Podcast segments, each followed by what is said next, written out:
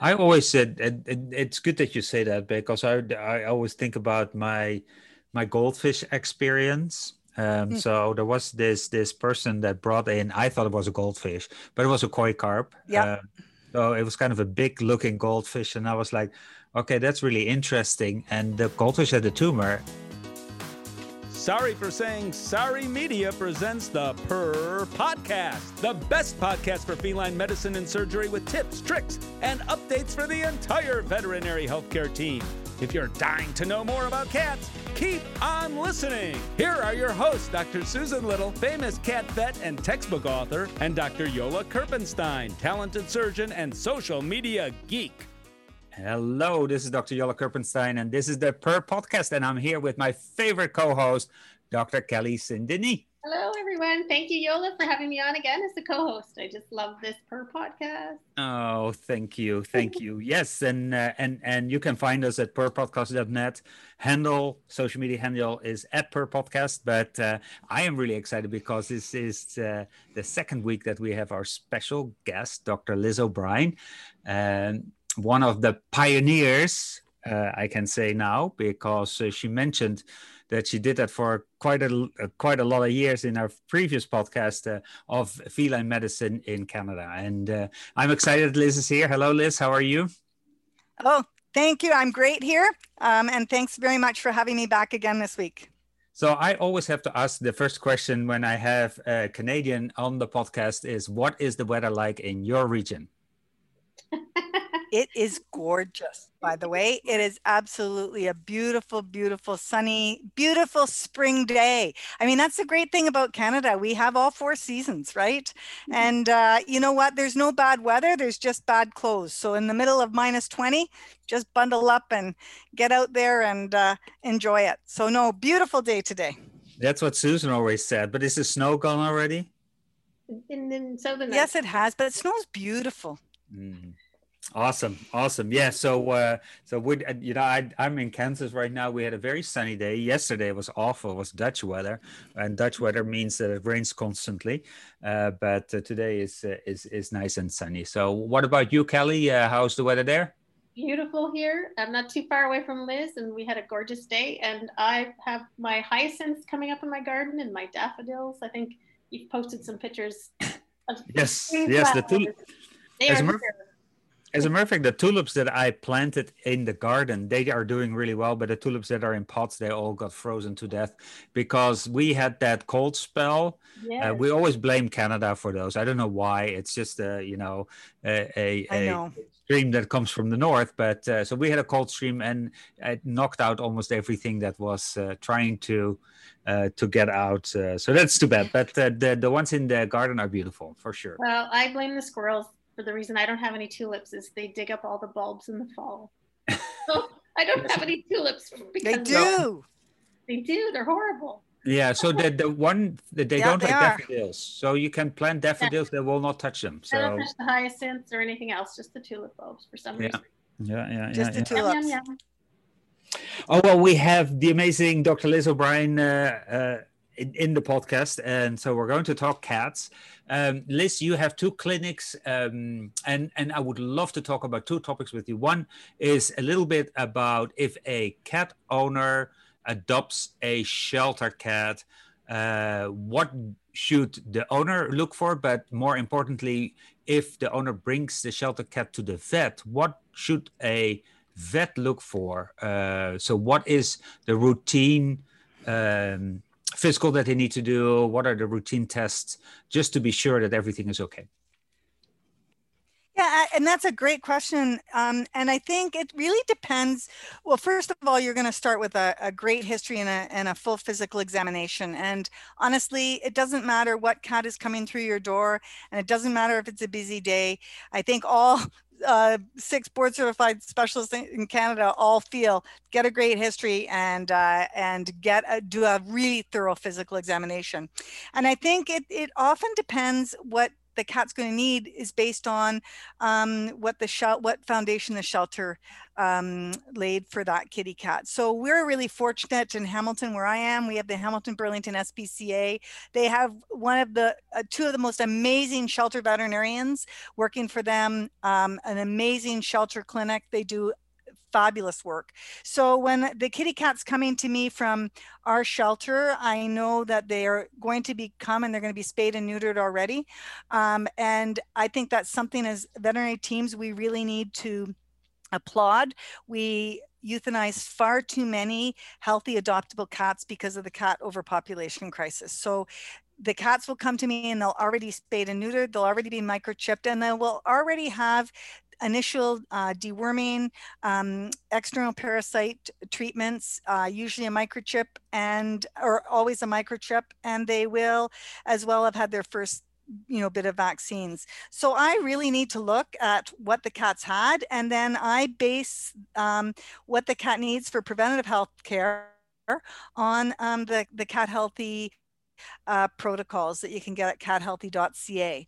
Um, and then you can just follow what additional dewormings do they need? What do they need a FeLV FIV test? all kitty cats we should know we need to know their status has that been done by the shelter um couple other things though this is your opportunity to start educating the new cat family right this is your opportunity to to tell them how should a cat eat right making sure that they're feeding canned food, making sure they're measuring or even better weighing the food and and making uh, nutritional recommendations. You know, putting I always call it the hunt. Um, back in mealtime, getting them to start thinking about using, you know, uh, feeding toys and and you know the feeding balls and all kinds of things. Um, so that's your opportunity to start building that foundation and talking about all the environmental needs of the cat.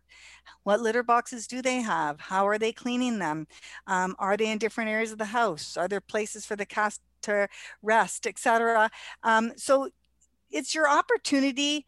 Um, the shelter's already built a, a preliminary um, uh, foundation for for excellent health. It's your opportunity to build on that using you know the protocols uh, that I recommend, but it's also your opportunity to have fun educating that new cat cat client right they, there's so much that they don't know and i mean kelly honestly i don't know if you ever had a diabetic i don't think you've probably ever had a kitten that as it grew older became a diabetic because you do such a great job at how to feed a cat and that's where we can make a difference we can get rid of diabetes fic all of these conditions if we take that time, you know, every appointment and um, on that initial one to build that trust and build that awareness. Yeah. Build that bond with them too. Yeah. Right. Yeah. Very yeah, true. I think that, that those are excellent points. Uh, uh, do you think there's a difference if you adopt a younger cat versus an older cat from a shelter? What what should you watch for uh, when you adopt an older cat, or or what should you do as veterinarian slash cat owner? I, I think you know certainly. Um, we need to do uh, early disease detection with with blood work and urine samples you know once the cat's you know seven uh, seven or older we need to start getting those those tests underway. You know for our senior cats i i know you did the purr podcast about blood pressure. If if if they're you know 10 years at our clinic it could be earlier at other clinics do a blood pressure you know start looking at at retina um, the retina start um, educating the client about watching their mobility. Are they jumping up okay? Are they jumping down okay? You know, so is there a hesitation? Start to plant those seeds so that that that uh, we can really have that cat have a not just a longer life, but a better quality of life. And I think dental is is enormous.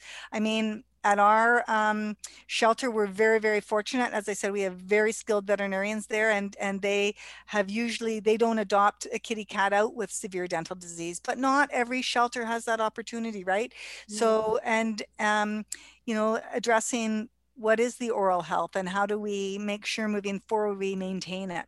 So so much to discuss and you know you can't do it in a 15 minute exam you know you need a minimum 30 minutes minimum 30 minutes.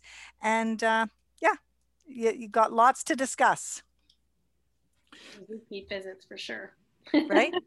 Right. And and I, and I think too, this is the fun part about Cat Healthy because it's not just about the veterinarians; it's about the veterinary team and everyone being on the same page. And this is a chance to use your technicians, use your receptionists, help them become as knowledgeable as they can right kelly about about the feline it's it's a team feline medicine has to be a, a, a team and they and the clients have to hear the same information from each team member yeah, you need understanding from all your team members. And I find that's where the protocols are really help, helpful, even the simplified ones that we have, because the team, every team member look at those and understand them and convey the same message to the client for sure.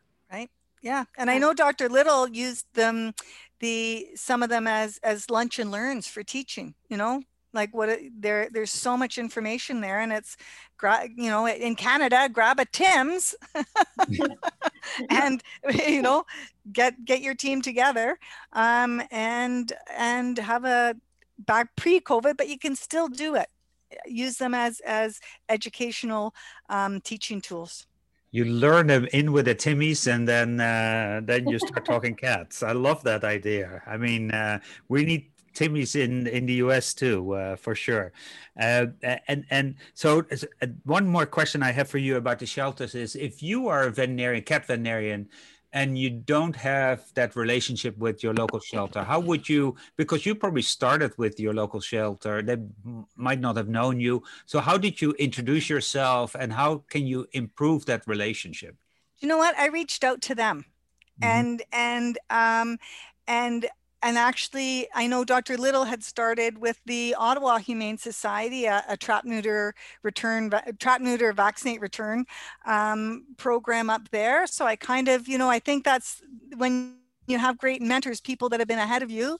I kind of followed in their footsteps and uh, reached out to our shelter, and we started a, a trap neuter uh, vaccinate return program here that is is just expanded brilliantly. I mean, it used to be all just my hospital, and now the the shelter. I think they're vaccinating 30 cats a day, or not vaccinating spaying and neutering 30 30 cats a day. Wow. So I reached out and said, how can I be of help to you? And and and and then you just you know the odd time if they had questions, if they had an outbreak of something, they would phone. Um, you know, it, it's part of your due diligence. I, I always think it doesn't matter if whatever your profession is, I think we need to give back to our community. And that was my way to do it. And it has built trust and bonds that are unbreakable. Oh yeah, I love that. I love that idea, and uh, and and and it really it all comes down boils down to communication. Uh, you know you hear so many horror stories but if you reach out and and and and support in support then people will only appreciate that. Yeah. right. So that that's wonderful. Um, kelly you get the next question. I get the next question. Yay. That's a tough thing to throw at me so I know you were talking, Liz, about our cat healthy and um, you know whatever some of our projects that are going on, like revamping the website. But what, what are some of the future vision that you have and for, for Cat Healthy moving into the next few years? What new projects are, are on the well, horizon? I, I, I think we're doing a lot trying to reach out to to um, I hate to say cat owners, cat cat parents, right? Um, and and we want them to be on board. I mean, we talk a lot in veterinary medicine, you know, about, for example, um, blood pressure on our seniors, the importance of us doing that. Um, what I think in Cat Healthy, we're, we're educating the veterinary teams about the importance and we've we've laid that foundation but now we're trying to reach out really to those cat families and and the cat parents and and so my dream i think for cat healthy would be that that cat families come to the vet and they're the ones that say well aren't you doing a blood pressure today? He's 10 years of age you know? Um, when we changed how we vaccinated cats years and years ago i'm really aging myself here it was, uh, you know, the AFP did a fabulous job, but it was slow in our profession. And what made people in the profession, in our profession, change was when cat parents came in and said, "Why are you giving my cat that every year?" Yeah. That that they don't need that. Mm-hmm. And so I think with the as we start to educate uh, cat parents, it's going to be, well, my cat, you know, is eight years old. Are you running some some blood work? yeah. as a baseline are you doing a blood pressure are you you know doing this and that that would be kind of what we're really focusing on in the next few years right and we want to empower them with the right kind of information too right so they're not just going online and searching up all kinds of weird things that maybe exactly accurate, that they're actually looking out to places like cat healthy where they yeah. can get we want to want to be their Dr. Google. And I think one of the things uh, we always think about is we're kind of their best friend. Like it, it's funny as cat specialists, people, they do trust us because why would you become a cat specialist? You must really mm-hmm. love cats, right? You can be an orthoped, a, a surgeon, as we well know. When people say, "Wow, that's neat, you're a surgeon," but when you're a cat specialist, people are like, wow, you must really love cats. So we have a trust. Um, we have their trust. And, uh, and I think we just continue to build that trust and build those bonds and educate. That would be the, the real um, vision for where we're headed. Yeah. When I tell people that I'm a surgeon, people run away from me.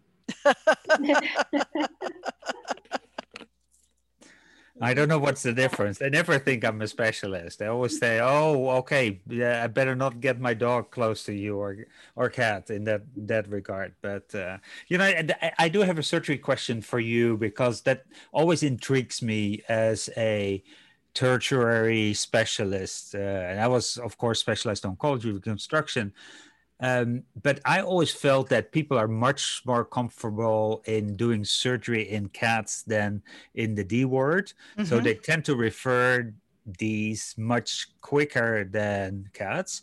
And that's sometimes in the detriment of the cat because, you know, uh, surgical specialties obviously when you have complicated cases and and and sometimes uh, we got these these poor cat cases that have been treated so many ways already and if they would have just sent them through a little earlier uh, we probably would have not needed to do that a ma- that massive a reconstruction or a surgical intervention why do you think that is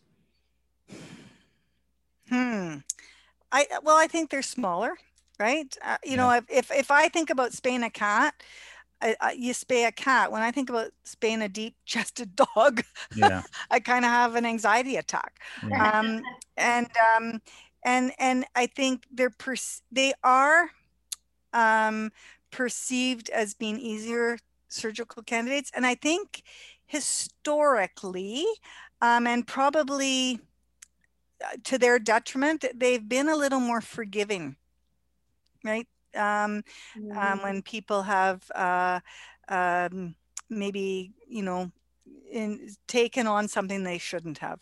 So, um, and I also think I'm hoping it will change. You know, when we started Cat Healthy, we really wanted to increase the value of cats. And I think yeah.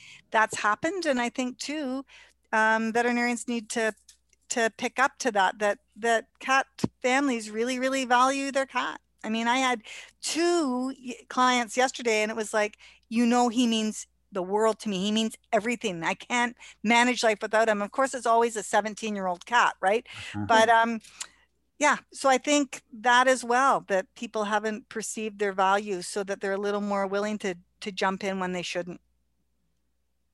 I always said, and, it's good that you say that because I, I always think about my my goldfish experience. Um, mm. So there was this this person that brought in. I thought it was a goldfish, but it was a koi carp. Yeah. Uh, so it was kind of a big looking goldfish, and I was like, okay, that's really interesting. And the goldfish had a tumor, and and I was like, how am I going to explain to that that poor person that my surgery fee will probably be much more than than the koi of the koi itself. Um, and he didn't really didn't care. So I, I was already putting something. I was kind of thinking that a person would would would care about the money and the person didn't then i found out that that koi carp specifically was worth $55000 so that was a whole different story. But I, I, I, often think that we as veterinarians have kind of a pre uh, notion about how people will respond, and that's not the case very often. So people care about their animals, and then yes, there will be people that will not want to pay a specialty fee, but uh, you know it, it, it doesn't hurt to ask, and it doesn't hurt to communicate clearly to them what is necessary, and then have them make a decision. I agree, and I think we're seeing more and more people accepting referrals than ever before. I think we really the the value of the cat as part of a member of their family um, has really dramatically increased, especially in the last ten years. Yeah. Right. Yeah, I, I totally agree there too. I mean, it's uh, that I, I think that that that people and I, I also think maybe social media has something to do with that too, uh, because it's so much easier to get information about it, and and and and, and especially in in these periods during COVID, people have become so much more attached to their animals because they're around all the time. Mm-hmm. So I think that helps too uh, I think the knowledge about what specialists do and why they're there and why it's important for them to be there. Because in, in, in my field, so in the oncology field, it's a little less uh, forgiven when you don't do the right thing in the beginning. Yes. And so I, I think that people uh, have found out in, in many cases when I get secondary or tertiary referrals of things that have been done with tumors I'm often the last chance, and in very many cases, I, you know, even I cannot do anything about it. Well, if if I would have gotten the cat the first time, I probably would have done a curative surgery at that point. So it's it's it's true that general knowledge is increasing, which is good, and I think that that. Uh, kudos for the veterinarians that refer because that's what you should do in these complicated cases. Absolutely. Yeah. That's why you have specialists.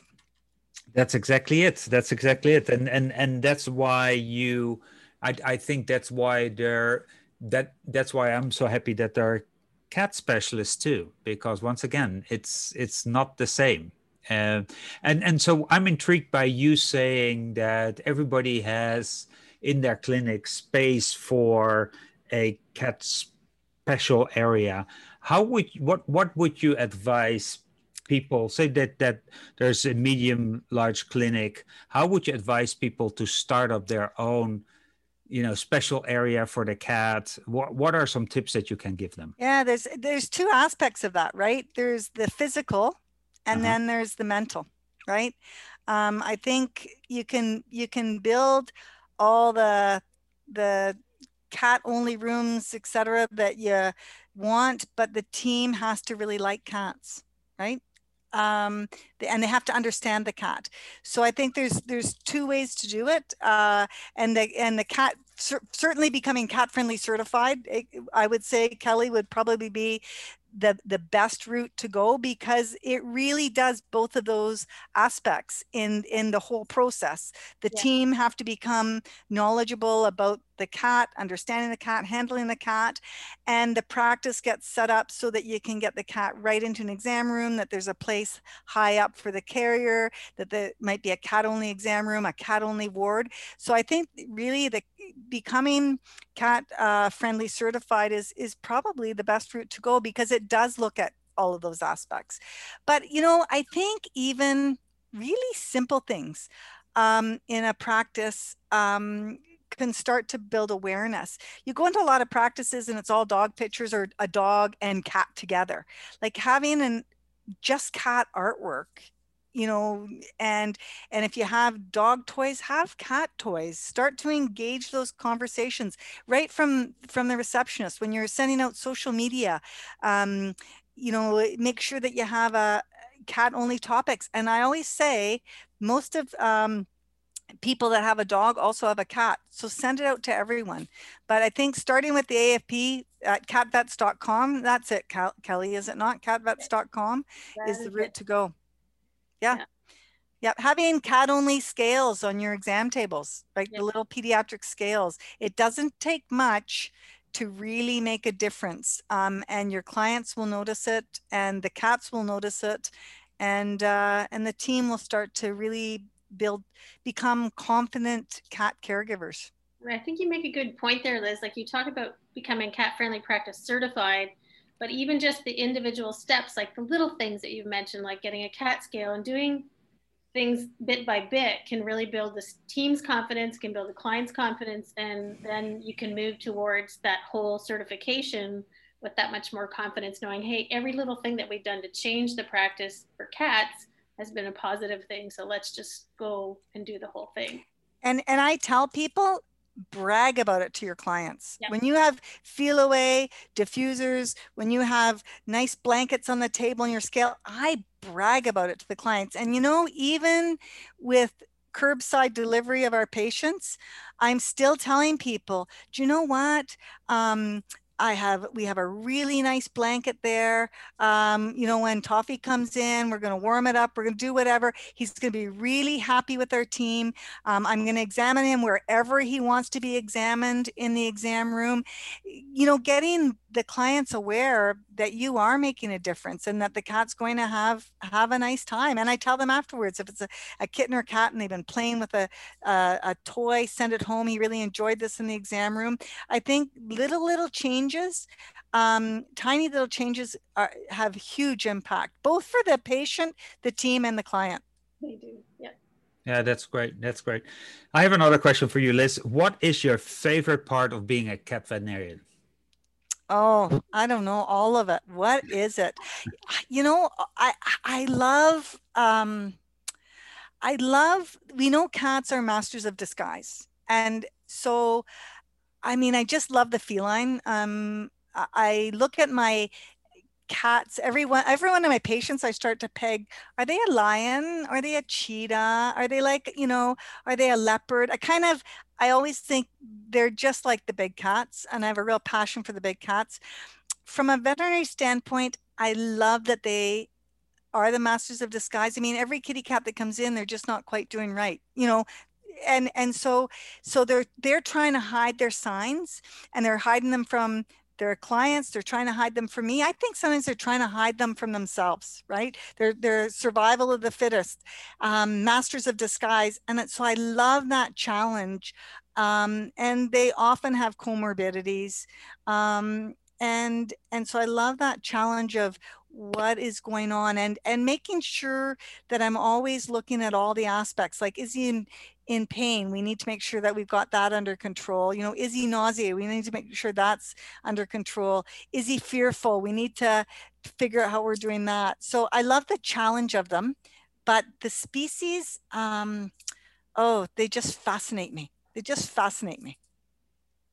And and so you said you love large cats oh uh, i do. I do. uh, yeah yeah. how does that express itself um, I've uh, uh, gone to um, Namibia and Botswana and uh, worked on cheetahs and leopards. And there's um, a few lion prides in uh, in Botswana that I'm watching their behavior from a distance. There's a bit of a challenge for the Lion King takeover. And when I'm there um, with the big cats, and they're right outside our tent sometimes, and you're hearing them, the lion roar and chuffing.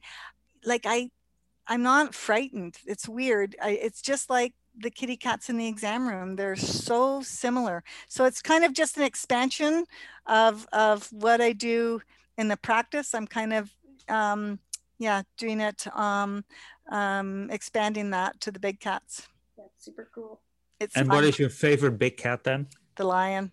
Oh. Yeah the lion. He really is the king of the jungle. Our mm. first night camping ever in uh, in um, in Botswana. We're in the tent and it's about three in the morning. The baboons are making all this noise, like an impala's rutting. There's a warthog snorting through, and you're hearing all these noises. And and at about three in the morning, the lion just did this big roar and the whole the whole place went silent and it was like and i was with um, elaine wexler mitchell uh, who's from california feline specialist from california we were we were roommates and and uh, tent mates and we just kind of we are both awake and we both went wow he is the king he is the king yeah. yeah and I, I think the lioness is the queen eh? i mean oh she is we should yes. know because I think the the male lion is quite a lazy, not doing a lot, uh, kind of person. I think the queen is doing most of the work there. Well, we think that, but the lion, when they're actually doing a big takedown, the, the males, he's contact with them and he'll actually come in and charge in when they need help. It's quite interesting um, how he interacts with them. Yeah, it's not easy. It's not easy being the king. I, yeah. I think he has a few good years where it's easy and then he's got a challenge to get in there and he's got a challenge to keep it, right? So yes. Yes. Kind of like life, kind of like life these days. That's exactly it. And Kelly, you have the last question. Oh, the last question. So, Liz, with all this trips to Africa and loving the big cats, do you think that's something that you'll be doing more as you move to retirement? Yeah, I, you know, if once the borders open up, um, I really want to kind of study the behavior of lions. Yeah. yeah.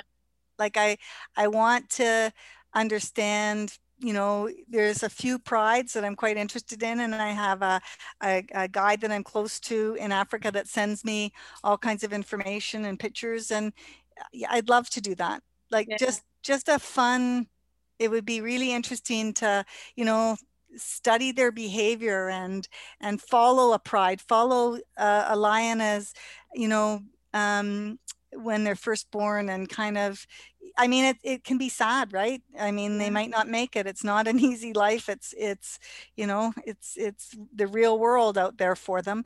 But kind of see who becomes the king and who becomes the queen and you know I, i'd love that. That is very cool. Yeah. Yeah that, that is, would be my dream. That is uber cool. I yeah i love it. I remember that i was in in, in south africa and we were watching uh, one pride. It's just amazing, and and you know the animals they do as if you're not there, just walking around doing their thing. They're so beautiful. They're so beautiful. So it's really inspiring, and I I can I can see where you're coming from. This, uh, yeah. So uh, hopefully that time will be soon, so you can enjoy it. Yes, so you can do it but I'm still enjoying, you know, the cats in the clinic, and I kind of peg some of them. Like, and I'll say to his dad, "Oh, he, he's he's the king. Oh, he is the king, Liz. He's the king of the jungle in our place. Yeah, it's fun to watch them. You know, some that are cheetahs, some that are leopards, some you get a feeling of a lynx. Yeah, fun. Awesome. Thank you so much. We're already at the end of the second uh, episode. It's just going so fast. It's so intriguing what you're talking uh, about, uh, Liz. So thank you so much for being on. Thank you, Liz. Oh, and thank you for having me, gang.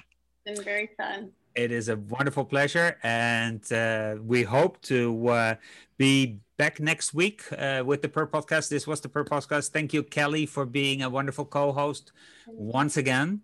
And uh, and I and I hope you enjoyed it. If you uh, want more information, purrpodcast.net is our website, and we have a social media handle uh, at Purr Podcast. Um, tell your friends about the Purr Podcast. Uh, we see our membership grow every week, and we really appreciate all your support. And if you have topics, uh, you can put that in our social media channels, and then we'll find the right person to answer your questions. So, once again, thanks, Liz, for being oh, on. Thank you very much for having me and letting me share my passion. Passions, the feline. awesome. Thank you. Dr. Susan Little is a feline medicine specialist with two cat only hospitals in Ottawa, Canada. She is best known as an international speaker and as the author and editor of two textbooks The Cat Clinical Medicine and Management and August Consultations in Feline Internal Medicine. Along with three cats, she also admits to owning two dogs, and you can follow her on social media with the handle at CatPetSusan. Dr. Jolle uh, Kirpensteijn is a diplomat of the American and European College of Veterinary Surgeons and a big cat fan. His specialties range from surgical oncology and reconstruction to minimally invasive surgery. He is the author of two textbooks on basic and reconstructive surgery. Did you know he was allergic to cats? Jolle works currently at Hills Pet Nutrition. You can follow him on social media with the handle at GVETSX. This episode is made possible by the generous sponsorship of the Take the Pledge Against Struvites in Pets Facebook page. Did you know there are three easy steps to treat bladder stones in cats with lower urinary tract signs? Step one is to take a radiograph And if there is a stone present in the bladder, step two is to use the Minnesota Urolith app for iPhone and Android to determine the most likely type of stone. Step three is to treat the cat for at least two to three weeks with an appropriate diet and see if the stone gets smaller. If so, keep feeding that diet until the stone is completely gone on follow up radiographs. If not, check compliance with the owner and look for alternative treatment options. Join veterinarians worldwide to take the pledge not to remove struvite stones by surgery anymore. The opinions of this podcast are those by Dr. Susan Little and Dr. Jolle Kirpensteijn. Veterinary medicine is a complex profession, and often there are multiple diagnostic and therapeutic options for different disease processes. If you're a pet owner with questions, please go to your local veterinarian. If you're a veterinary professional, ask your questions on our Instagram page at Purr Podcast.